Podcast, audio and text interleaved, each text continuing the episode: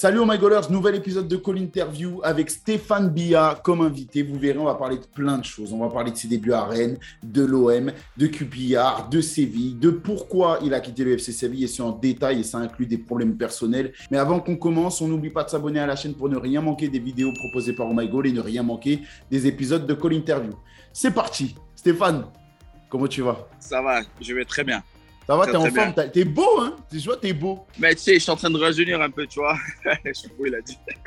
Bon, eh, pour tout dire à tout le monde, on va dire la vérité, tu sors de chez le kiné, on n'a pas besoin de s'inquiéter, tout va bien. Ouais, ça va. J'ai eu, euh, j'ai eu un petit mal, mal au talon euh, hier. Et là, du coup, j'ai vu, j'ai vu le kiné du club qui m'a, qui m'a un peu, qui m'a remis les choses en place. Mais ça va très bien. D'accord, nickel.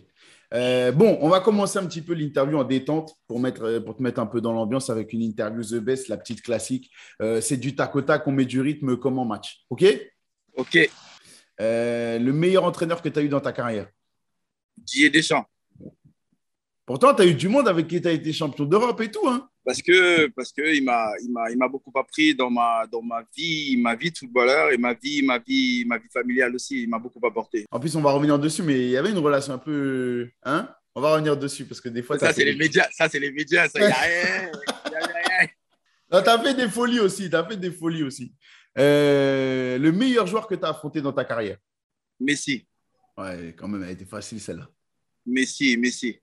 Mais derrière aussi, il y avait Ronaldo, Cristiano, il y avait Cristiano aussi. Mais Messi, il était. Tu avais Xavi, tu avais, Iniesta, t'avais- c'est- je parle du Barça et je parle de Messi. Pourquoi? Parce qu'il ressortait, c'était lui qui ressortait. Et tu avais Neymar aussi. Euh, Messi, parce que voilà, il faisait la différence. Le meilleur coéquipier que tu as eu dans ton, à, à tes côtés? Atem Ben Arfa. Et je crois que c'est le nom qui revient le plus Ah bon? dans toutes les interviews que j'ai faites. Ouais, c'est un truc de dingue. On a eu Souleymane Jawara il y a, la semaine dernière. D'accord. Il nous a dit la même chose. Il nous a dit c'était incroyable, Ben Arfa. C'est un mec super gentil, super gentil. Un- il, faut, il faut le comprendre. Et c'est un bon mec, c'est un bon mec et c'est un joueur exceptionnel avec qui j'ai joué qui, non, il faisait la misère à tout le monde. Même à moi, tu vois, je lui disais, bah ouais, il faisait la misère à tout le monde. Sur le, moi, je, je l'ai eu à Marseille et euh, j'ai fait l'avoir aussi à, à, à QPR. Je crois qu'il devait venir à QPR. C'est plutôt Louis Ouais. Rémy qui est venu. Mais euh, à Marseille, il foutait, la, il foutait la misère à tout le monde. Euh, le plus gros tricheur à l'entraînement. Taïwo. Taïwo, Taïwo. Quand je parle de tricheur, c'est que, genre, euh, il y, a- il y a des- il y a des trucs personnels qu'il faisait, il trichait. Moi, je, moi, je vois Taïwo. Je dis Taïwo direct, je balance Taïwo. Taïwo, Taïwo. Euh, ton pire souvenir pendant un match? Contre Madrid, on a, on, a, on a tout préparé pendant une semaine. Le coach, il a fait une préparation de balade. Il a dit, les gars, il, va faire, il faut faire ça, ça, ça. Pendant cinq minutes, on a respecté. Après, on a pris le bouillon. Karim nous a foutu la mie. Il a, il a foutu la mie, Karim. Ils ont gagné 7 7-3, je crois. 7-3 le match. Bouillon à mort, j'ai souffert. En plus, j'étais au milieu, je crois, j'ai pris un rouge. J'ai souffert contre Madrid. C'est assez dur.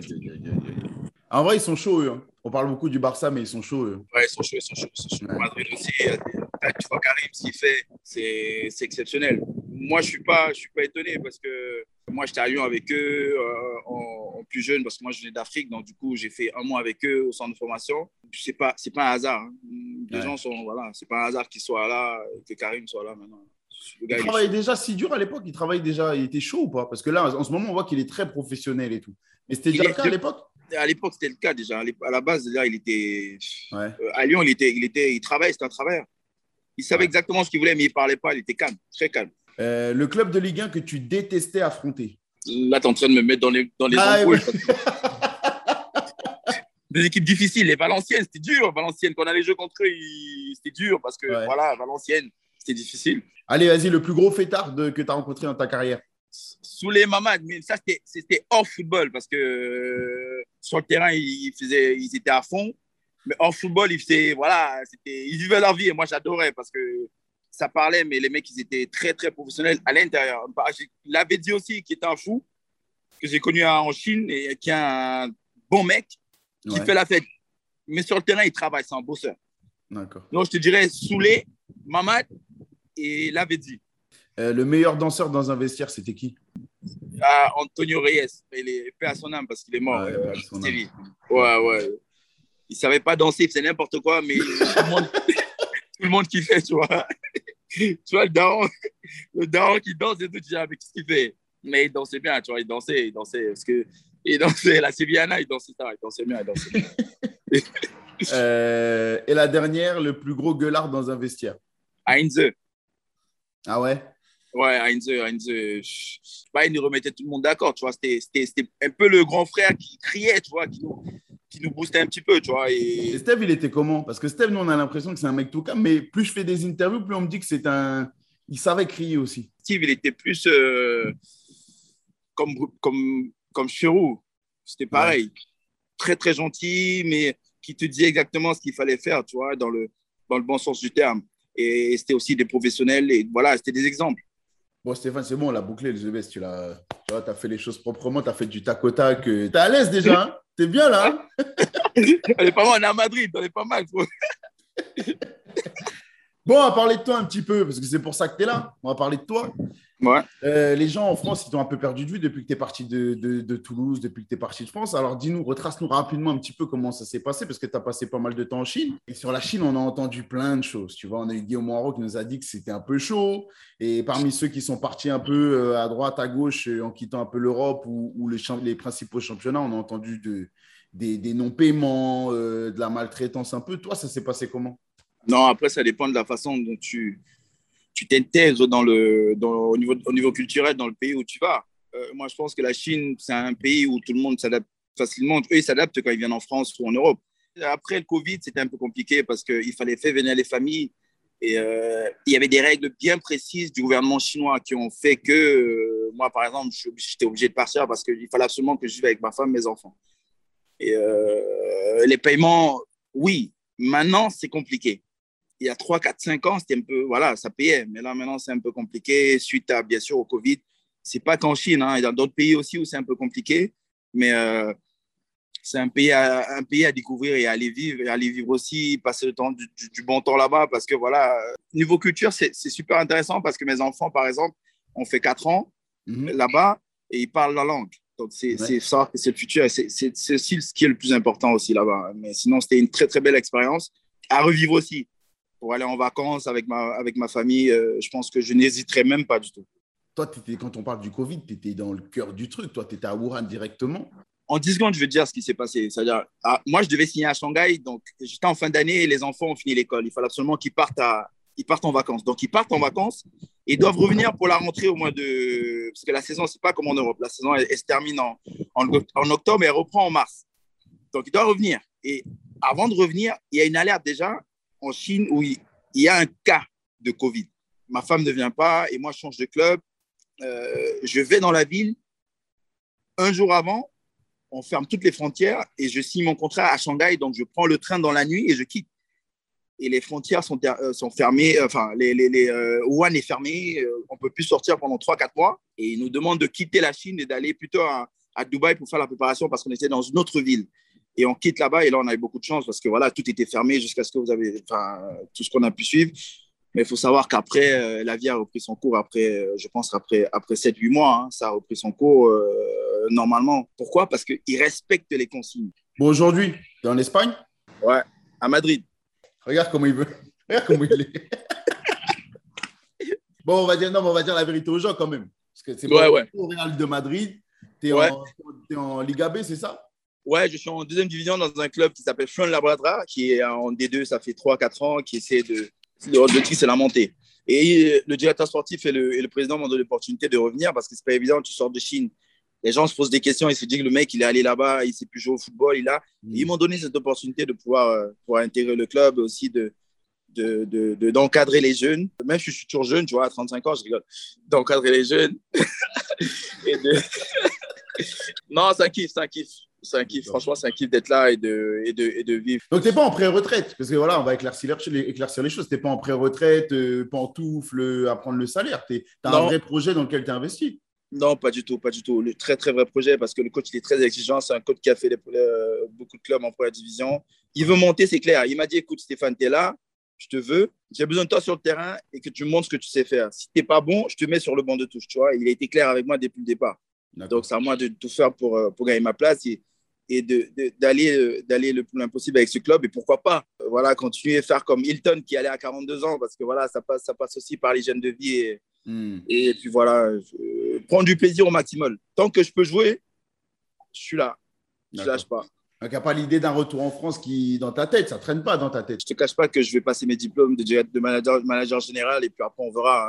Hein. Mais euh, je, je, joue encore. Tant que je peux encore jouer, j'essaie de jouer au maximum tout en, en préparant aussi l'après-foot parce qu'il n'y a pas que le foot, il y a une autre vie. Bon, tu ne reviens pas en Ligue 1 tout de suite. On va parler un peu de la Ligue 1 parce que quand même, tu as fait une grosse partie de ta carrière en Ligue 1. On va parler de Rennes.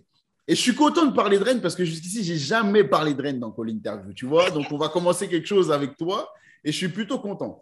Tu arrives à Rennes, tu me dis si je me trompe. Tu arrives à 17 ans et tu arrives du Cameroun, d'accord? Ouais.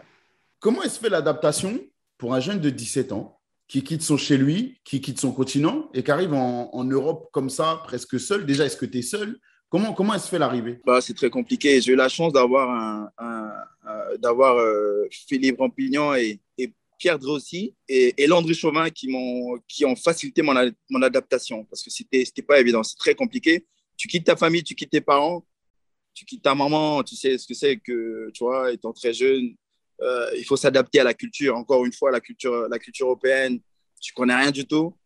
Ils m'ont mis, ils m'ont mis à l'aise. Ils m'ont mis à l'aise et j'ai vite intégré le centre de formation et, et, euh, et voilà. Et puis j'ai pu, j'ai pu, euh, j'ai pu accéder à l'équipe pro après, après deux trois mois et puis voilà. Et puis, puis c'est parti. Ils m'apprennent beaucoup de choses. Landry Chauvin, euh, il y a une dame aussi qui m'a appris à faire à manger. Catherine, elle s'appelle, avec qui je suis toujours en contact. Et elle est, elle est femme exceptionnelle qui a remplacé ma maman quand j'étais là-bas. En fait. C'est très compliqué. C'est quoi le plus dur, justement, pour un jeune qui arrive comme ça C'est quoi? Le plus dur, c'est l'adaptation et de savoir exactement ce que tu veux et avoir les bonnes personnes autour. Parce que les familles peuvent être un, peuvent être un inconvénient aussi parce qu'ils ils se disent que tu as déjà réussi alors que ce n'est pas le cas. Il faut leur faire comprendre que tu, es, tu, tu commences à jouer et que et que il faut leur dire la vérité. Parce que toi, ta famille à toi, elle est d'accord avec le fait que tu partes comme ça, que tu quittes le continent? Ça se fait facilement ou? Ma mère n'était pas d'accord. Ma mère, elle voulait absolument que je reste à côté d'elle, mais euh, euh, elle était séparée de mon papa, donc du coup, j'étais obligé de, de, de, de, faire un choix. Et puis mon père m'a beaucoup aidé aussi parce qu'il m'a dit, écoute, si tu veux jouer au football, il faut prendre certaines décisions. Et là, je suis parti, il m'a accompagné, et puis je suis parti. Et puis ma mère, je ne l'ai pas vue. Et puis après, j'ai commencé à jouer, je l'ai revue. Parce que j'ai fait 10 ans sans voir ma mère quand même. Ouais. C'était pas, pas évident. Puis après, le club, ils ont tout fait pour que ma mère elle puisse venir vivre avec moi. Donc, ils ont fait venir ma mère en France et elle est venue vivre avec moi. Donc, euh, c'est pour ça que, c'est pour ça que euh, euh, je, Rennes, Rennes, c'est très spécial dans ma vie. En parlant de personnes spéciales, en 4 ans à Rennes, en pro, tu fais Guy Lacombe. Ouais. Pierre Drey aussi. Ouais. Laszlo Bologna. Laszlo Bologna. C'est qui le coach? À Rennes pour toi Dans ton esprit, dans ton expérience à toi, c'est qui le coach? Difficile de dire parce que, parce que tous m'ont aimé et tous m'ont permis de pouvoir, euh, pouvoir m'exprimer. L'As de Bologna me prend, il m'amène sur le dentiste. Il me dit, Steph, va sur le dentiste. Il me met des coups de pression. Il dit, tu vas aller chez le dentiste. Tu as besoin de ça, sinon tes muscles, tu auras mal au dos, tu auras mal euh, au niveau des jambes, tu auras, des points musculaires. Et puis, tu as Guilacamp qui arrive, qui me prend comme son fils. Tu as Pierre aussi qui m'a déjà. C'est-à-dire, avant d'être coach, il est directeur sportif, manager général qui, me, qui parle très bien avec mon papa. Il a une très très bonne relation avec mon papa. Et, et, et, mon père, quand je fais une connerie, il appelle mon père, il me, il me crie dessus de suite. Donc du coup, tu vois un peu qu'il a comme c'est. Voilà, je, je, je, dis les, les, trois coachs. Tu fais tes, tu fais tes saisons à, Rennes, tu fais tes matchs, les stades de match et, montent de plus en plus. Euh, tu es de plus en plus euh, sur le terrain, plus titulaire, plus, euh, plus presque cadre du vestiaire, tu vois, par ton, par ton vécu dedans. Est-ce que toi, tu as ressenti quand même des difficultés dans ton évolution? Difficultés, euh, oui, on en a toujours. Tu sais, donc, quand tu fais un mauvais match, par exemple, et que et que tu as ton meilleur ami qui te dit Ouais, tu as été nul, tu es super, content parce qu'il te dit la vérité, tu vois. Et tu as le coach qui t'appelle dans son bureau qui te dit Stéphane, j'ai besoin de toi là, mais tu n'as pas été bon. Et tu as ta maman à la maison qui te dit Ça va aller, c'est normal ce que le coach te dit, tu vois, tu as la chance, tu es en difficulté. Et, au vestiaire, il faut être présent parce que si tu n'es pas bon sur le terrain, on prend ta place. Même si tu as, as le coach qui est à côté de toi et qui te donne des conseils, tu peux perdre ta place. Et footballistiquement parlant, tu as un, de ces trois, un des, des, des 3-4 coachs dont on a parlé, tu en as un qui te fait plus progresser que les autres ou pas? Tous. Ils m'ont fait apprendre des choses. Je me rappelle, je me suis blessé, j'ai eu une blessure contre Paris, j'ai eu mal à la hanche et euh, je crois que j'ai eu une lésion au niveau de la hanche, un truc comme ça. Donc, du coup, euh, le coach qui était là, c'était le coach Guy Lacombe qui m'appelle, qui me dit écoute, ça va être simple. Si tu veux revenir, il va falloir que tu respectes le protocole de, le protocole de récupération. C'est-à-dire, tu dors, tu vas dormir tôt, tu vas faire tes soins, tu vas faire des soins à la maison. Il m'a mis la pression et j'ai repris rapidement, tu vois. Alors, du coup, tu me parles de tout ça, là, tu m'as parlé de sentiments, tu m'as parlé de, relations presque paternelles, etc. Tu on a vu que c'était un club où tu grandissais euh, plutôt posément et, tranquillement. L'envie de départ, elle se fait comment? C'est pas une envie de départ, c'est que tu as, le Real Madrid qui arrive d'abord à Rennes, où je fais la première saison. Je vois, je vois, il y a mon agent qui m'appelle. Il vient me chercher. On, prend le vol, on arrive à Madrid. À Madrid, où je suis là. On arrive à Madrid, on arrive dans un hôtel. Je me rappelle, je crois que c'est un W, je ne me rappelle plus du nom de l'hôtel. Je reste là-bas. Dans la soirée, on me dit non, non, non, tu vas plus. on rencontre plus les dirigeants de Madrid. Tu vas aller à Everton en Angleterre. Je dis OK. Mais sauf que je prends le vol et je rentre à Rennes. J'arrive à Rennes. Je prends le vol, je vais à Saint-Jean-de-Luz où, où, Marseille est en préparation. là j'arrive, je rencontre le coach et finalement, je signe à Marseille. Tu me demandes à moi, je ne peux même pas savoir. Je cherche les réponses jusqu'à aujourd'hui pour te dire comment ça se fait que j'ai passé à Madrid à cet âge-là. Je n'ai pas de réponse. en tout cas, pour le bonheur de tout le monde, en tout cas de Marseille, euh, tu signes là-bas. Là, l'adaptation, elle n'est plus de, de, changer de continent, elle n'est plus de changer de tout ça, mais elle est passée d'un bon club à un grand club français. Tu as l'impression, mais derrière, tu as, une phrase que tu fais dans une interview qu'il ne faut pas faire à Marseille où tu te dis que tu es venu pour un tremplin. Ça, c'est une erreur que j'ai faite. Ça, il ne faut jamais faire ça. Et tu et, as le coach derrière qui m'appelle qui dans son bureau qui me dit Steph, la prochaine fois que tu fais ça, je vais te tirer les oreilles. Et, euh, j'ai compris le message et euh, il a facilité mon intégration et on fait une saison de malade, tu vois, où, on, gagne tout, tout, on, gagne, on gagne à peu près tout. Mais j'ai lu une anecdote comme quoi Eto, il avait joué un rôle dans ton transfert à Marseille, c'est vrai ou pas? Moi, j'ai demandé son avis et il m'a dit c'est un très très grand club et que euh, voilà et qu'il fallait, il fallait aller là-bas. Et j'ai même pas hésité parce que même avant qu'il me parle, j'avais eu le coach déjà, des gens qui m'avait qui convaincu et qui m'avait qui, qui avait été clair. Il voulait gagner le championnat, il voulait, il voulait, il voulait qu'on gagne énormément de coupes avec le club. Et j'ai suivi direct, j'ai même pas réfléchi. J'ai dit au manager que je vais signer là-bas, j'ai envie de signer à Marseille et je suis parti. Ta première saison, c'est 31 matchs, dont 21 en Ligue 1. Tu en fais 6 en Champions. Le plus, le plus compliqué, du coup, dans cette première saison, c'est quoi? T'en tires quoi, toi? Est-ce que c'est -ce c'est la plus aboutie? Un grand club comme Marseille, c'est un club qui joue la gagne. Tu as un coach qui joue la gagne, tu as un préparateur physique clair qui s'appelle Pintus. Qui... C'est pas un hasard qu'il soit au Real Madrid maintenant et qui est avec, avec le coach Zidane. C'est la gagne. À mon poste où j'étais, tu récupères le ballon, tu donnes à quelqu'un qui est en face de toi, comme Lucho González, c'est pour qu'il trouve la transition, pour qu'il trouve Mamadou Niang pour qu'on marque. C'est ce que j'ai appris à Marseille, c'est-à-dire avec le coach G Deschamps tu joues le plus simple possible pour avoir un résultat, pour gagner. Bon, Stéphane, euh, là, on va pas mentir aux gens parce que voilà, c'est, ça va faire trop cliché, ça va être trop gros. Euh, on a fait l'interview en deux parties parce qu'en vrai, tu étais là, ça a coupé, problème de téléphone. Euh, donc, tu étais dans la rue, maintenant tu es chez toi. On a fait ça sur deux jours, mais c'est pas grave, c'est la magie de Call Interview et on est encore plus proche comme ça, on est chez toi, tu vois, on est bien. Ça marche? Oh my God, oh my God. faut pas mentir aux gens, ça sert à rien et les gens ils voient toujours. C'est la vérité. En tout cas, on va reprendre où on en était. Et on en était à la relation que tu avais un peu avec Didier Deschamps. En 2010, il y a un, mois, un, petit épisode où tu arrives en retard à la reprise. Et lui, il s'exprime dans les médias. Tu sais, d'habitude, on, enterre un petit peu, on, enterre un petit peu le truc en évitant le sujet. Lui, il va franco. Il dit dans, la, dans, dans les médias, euh, via des interviews, que ça te dessert ce que tu fais, que c'est pas normal que tu sois en retard, qu'il y aura des sanctions, qu'il faudra voir un petit peu euh, comment ça va être géré plus tard quant à ton avenir. Qu'est-ce qui se passe à ce moment-là déjà? Pourquoi tu es en retard? Quand on gagne le championnat, on gagne le, on gagne le titre de champion, euh, on, fait tous la fête et puis je vais en vacances. Et avant d'aller en vacances, j'ai une réunion avec les dirigeants et, je dois aller, je dois, il y a des propositions qui sont sur la table, notamment le Bayern. Moi, je vais en vacances. Et après, on me dit, oh, on veut me garder un jour, on veut me garder une année de plus. Tu vois, tu es plus jeune, tu comprends pas le, truc, tu vois.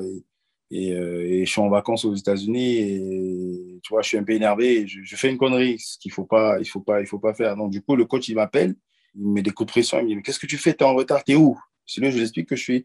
Il me dit il faut que tu reviennes le plus rapidement possible que tu viennes. C'est là que je prends le vol et je, je rentre. J'étais un peu, un peu en colère aussi avec, euh, avec euh, voilà, parce que j'étais déçu.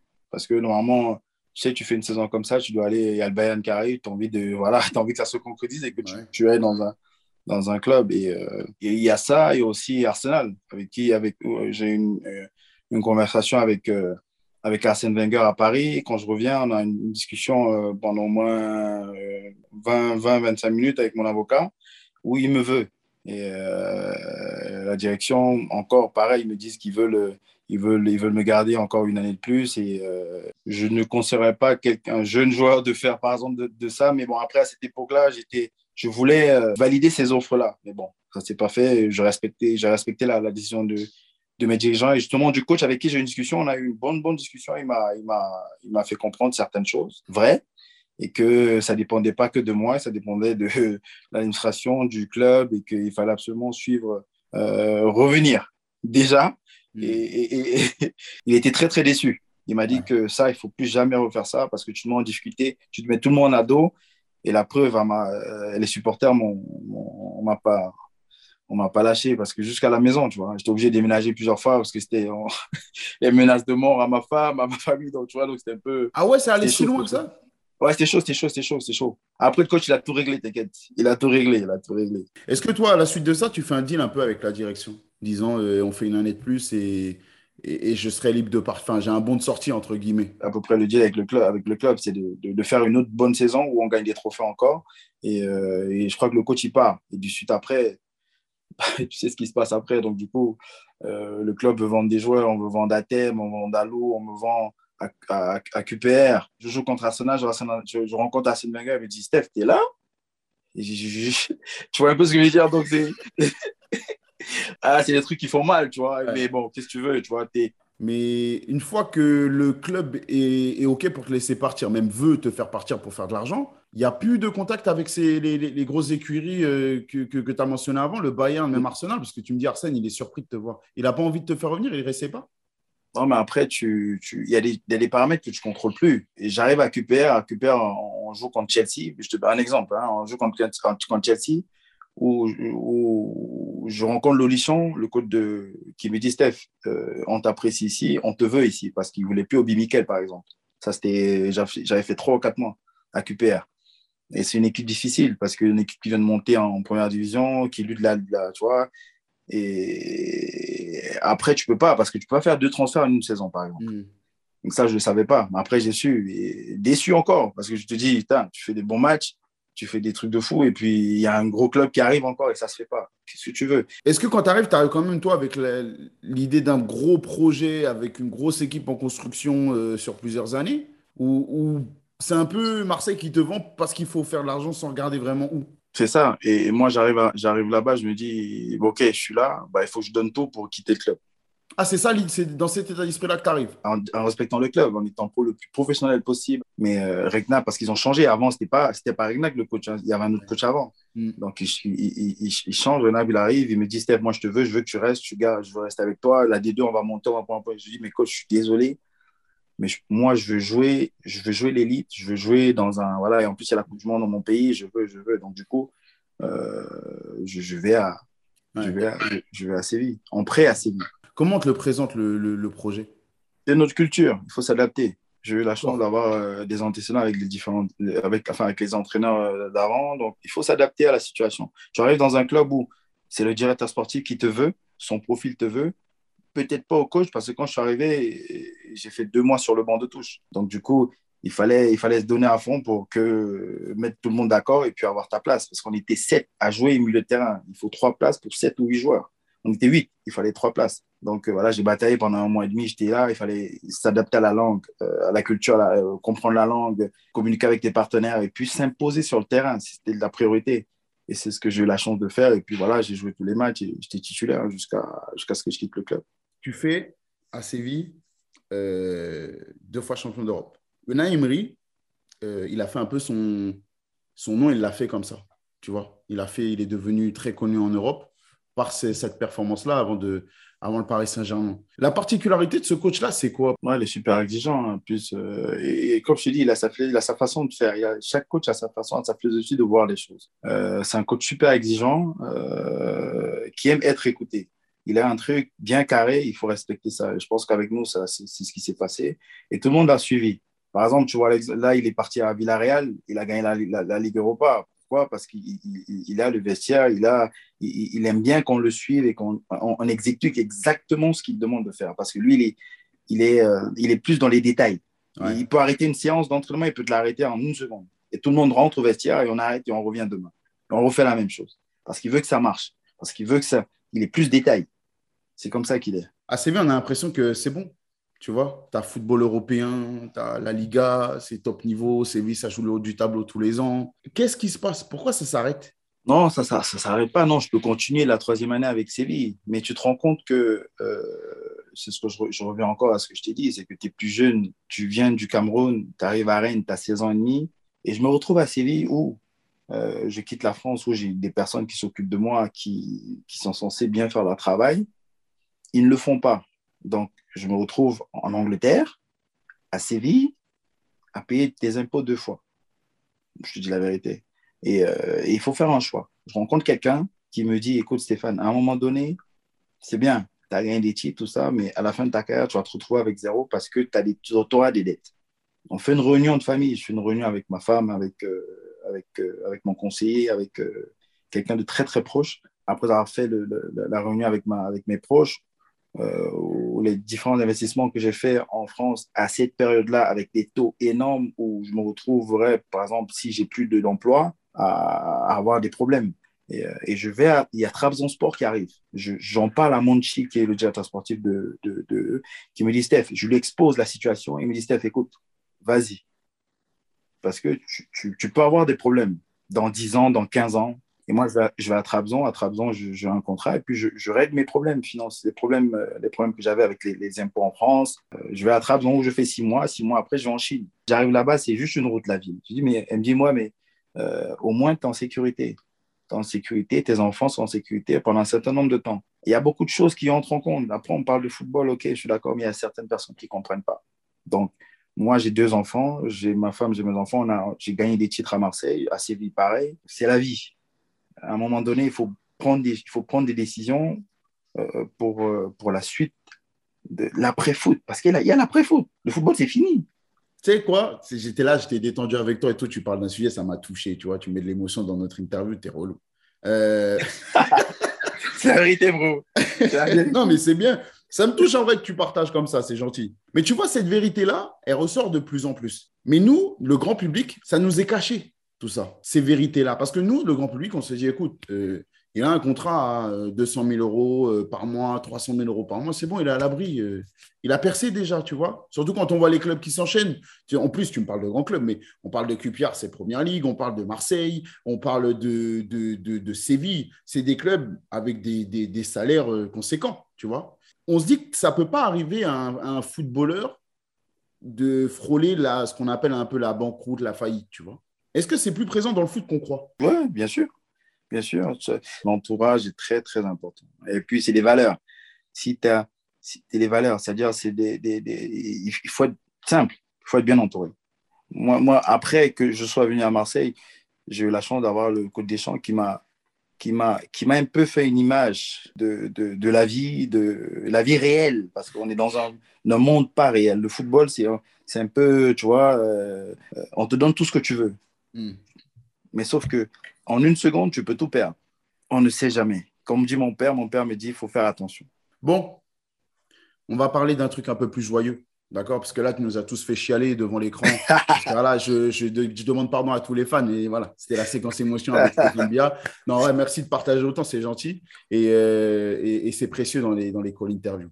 Mais on va passer à une partie un peu plus marrante, la fan interview, OK? C'est cinq questions de fans que j'ai sélectionnées. Il y a du monde qui s'intéresse à toi, apparemment. Et j'ai trié. Mais j'en ai gardé ah bon cinq. Ouais, ouais, je te jure, hein, les gens t'aiment bien. Les gens t'aiment bien. I am Louis Dupont qui te demande est-ce que le l'OM de l'époque était plus fort que l'OM d'aujourd'hui? L'équipe actuelle joue très très bien, ils ont de très très bons résultats et, puis je pense qu'ils feront, ils feront une bonne fin de championnat, ils feront un bon championnat. Mais je peux pas, je peux pas, je peux pas le dire parce que voilà, je peux pas, je peux pas. C'est difficile de répondre à ça. Franchement, hein, pourtant fan du PSG, euh, ce qui est en train d'être mis en place. Marseille à vivre, Marseille à vivre, Marseille à vivre, à vivre, à vivre, pas à vivre. ouais, je pense que la direction fait du bon travail. Ouais, il y a un bon, un bon fond, je pense que. C'est vrai. Le président, là, il fait du bon boulot. Il y a Giggs CTN qui dit Quel est le club qui t'a le plus marqué dans ta carrière? Ah, mais Ça, c'est des questions. Bah, franchement, elle eh, voulait pas que je revienne en Europe ou quoi? En France ou quoi? Après, tu sais, à l'émotion, il y a plein de raisons. Tu vois, on va pas te juger parce que tu dis Rennes ou, ou QPR, parce qu'apparemment, c'est QPR qui t'a le plus marqué. Mais, mais... mais, mais tu as tes raisons, tu vois. Je dirais Rennes. Rennes, pourquoi? Parce que j'ai. Euh Rennes parce que j'ai Je suis venu plus jeune, euh, j'ai- appris, j'ai appris à faire à manger, on m'a appris à faire à manger. Ma mère, elle n'était pas là, mes parents n'étaient pas là, on s'occupait de moi comme si j'étais j'étais au bled, quoi. Ouais. Rennes. Rennes. Euh, Alioun OG7 qui dit Qui est ton idole dans le football? Après, je te cache pas que moi, je kiffais Zizou. Zizou, c'est, tu vois, moi, je, je regardais, tu vois, Zizou, Zizou. Euh, Ouais. Ludwig Nuriel. Oh. Pardon pour la prononciation si c'est pas ça. D'où est venu le surnom Chic Choc en équipe nationale? C'est pas en équipe nationale, c'était à la Caddy Sport. Parce que, en fait, je volais beaucoup, tu vois. Ouais. Et là, bro, chip, shop, c'est voler, tu vois. Chip et shop, tu vois. Chip, tu chip et tu, Ah, c'est flippes. C'est pas chic. Les autres, ils ont mis Non. chic. Tu vois, je voulais les goûter des gens, je volais les goûter, tu vois, les goûter, tu vois. C'était par rapport à ça, sinon. Ok, Chip Shop. Ok, c'est marrant en vrai comme surnom. Oudar Tep qui dit Le plus beau, c'est quoi? C'est de gagner la Cannes avec le Cameroun ou gagner la, champi- la, la Champions avec l'OM C'est toujours bien de gagner une compétition majeure avec son pays, tu vois. Et, euh, gagner la Champions avec l'OM, c'est c'est- c'est- c'est un, c'est un kiff. Moi, je t'ai dit, c'est un kiff de malade. Mais euh, C'est si important pour vous euh, de briller avec son équipe nationale? Sérieux? C'est au-dessus du club? Je pense que c'est euh, c'est ton pays. Gagner une compétition majeure avec ton pays, c'est quelque chose d'exceptionnel. Tu as un choix à faire, ce sera le pays. C'est le pays, t'es patriote. C'est bon, tu t'en sors bien, t'inquiète pas. Tu peux revenir en France sans problème là. Franchement, tu t'en Ah, es bien sorti. Ouais, là, ça, va, là, ça va.